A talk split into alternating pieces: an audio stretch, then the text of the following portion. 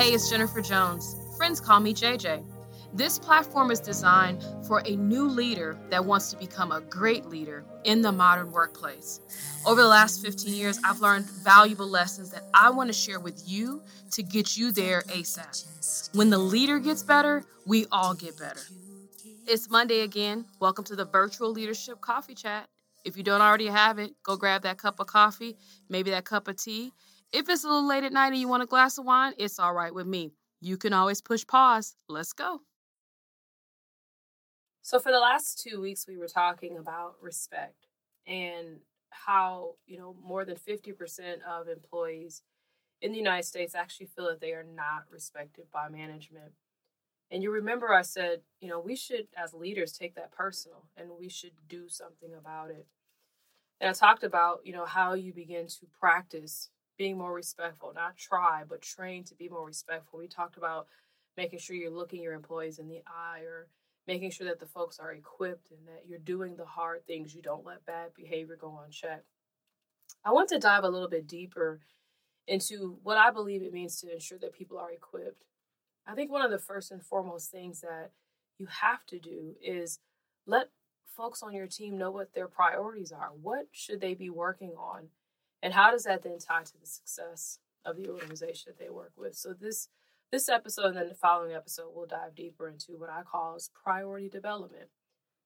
It might seem like it's really simple to do, but when we have so many things that we could do when it comes to managing a product line or managing a selling organization or any task that you might be equipped to or have in front of you, it's really important that you identify for those folks what are their priorities? Where should they be spending the majority of their time?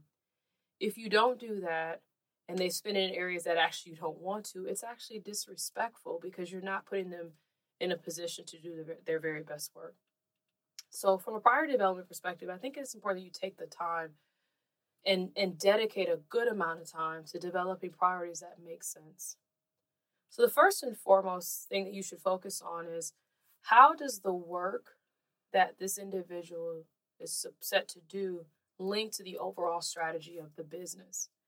So that means that as a leader, you have to be able to one understand or develop the strategy for the business and be very clear about the direction you're taking the business. So let's say, for example, one of the key strategies that, strategies that you have in place is you want to launch a new product and you want that new product to be focused in a particular area. So every function in the in the business is focused on that. Marketing is focusing on understanding customer needs and developing a marketing plan and a, and a launch strategy. Manufacturing is focusing on building up the product or the service to deliver that solution to the market. Sales is gearing up to identify the right customers to talk about. So everyone is focused in on that particular strategy. So you have to have declared and or understand the strategy for the business. Where are we headed at this particular time?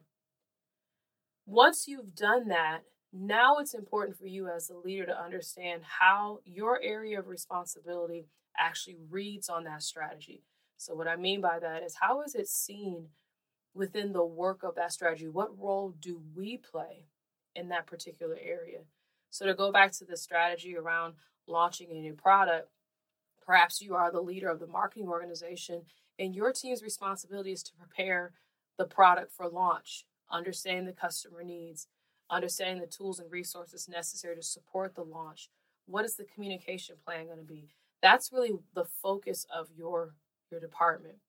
And that has to be very crisp. That has to be very focused. And the one of the things that I often tell people that it's important to know what you should do but sometimes it's even more important to say what you should not do.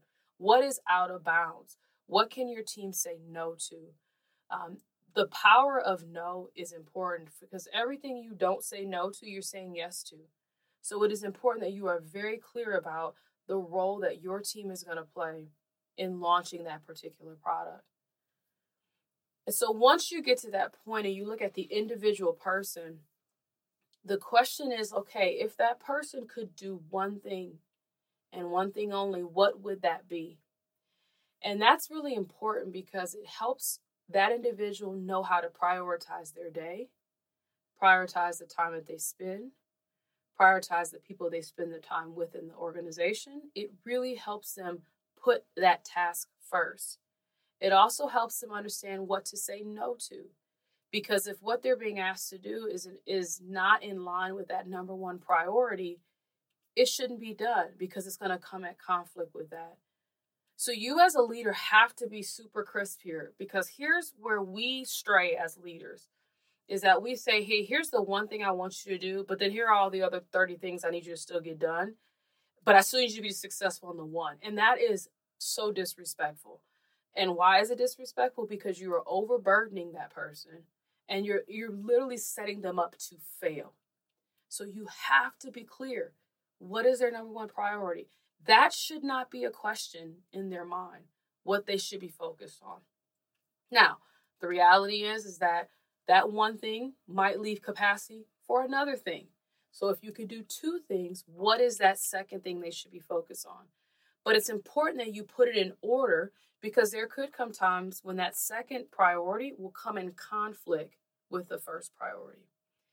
And then last but not least, if there's still a little bit of capacity, what's the third thing? The one thing that I've learned as a leader over the past 15 years is that we never can predict what the, the just in case stuff that happens or the oh and by the way things that happen. So you have to leave capacity for that, but you also have to be have a disciplined system by which you're checking those other duties as assigned.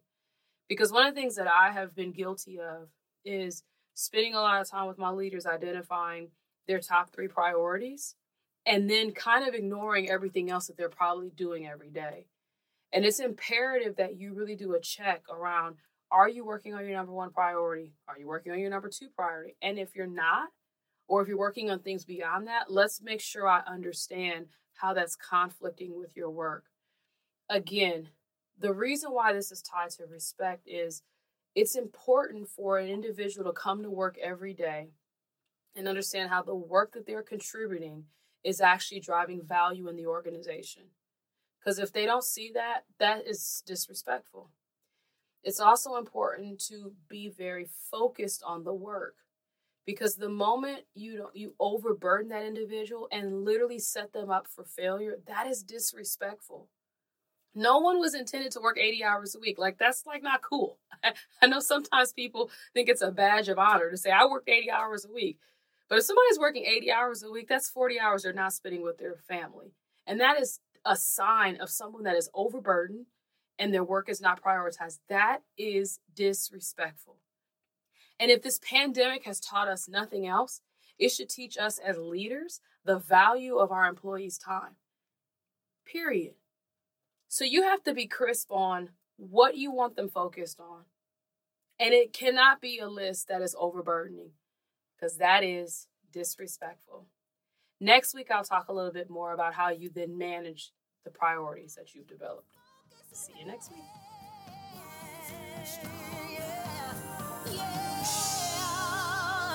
Because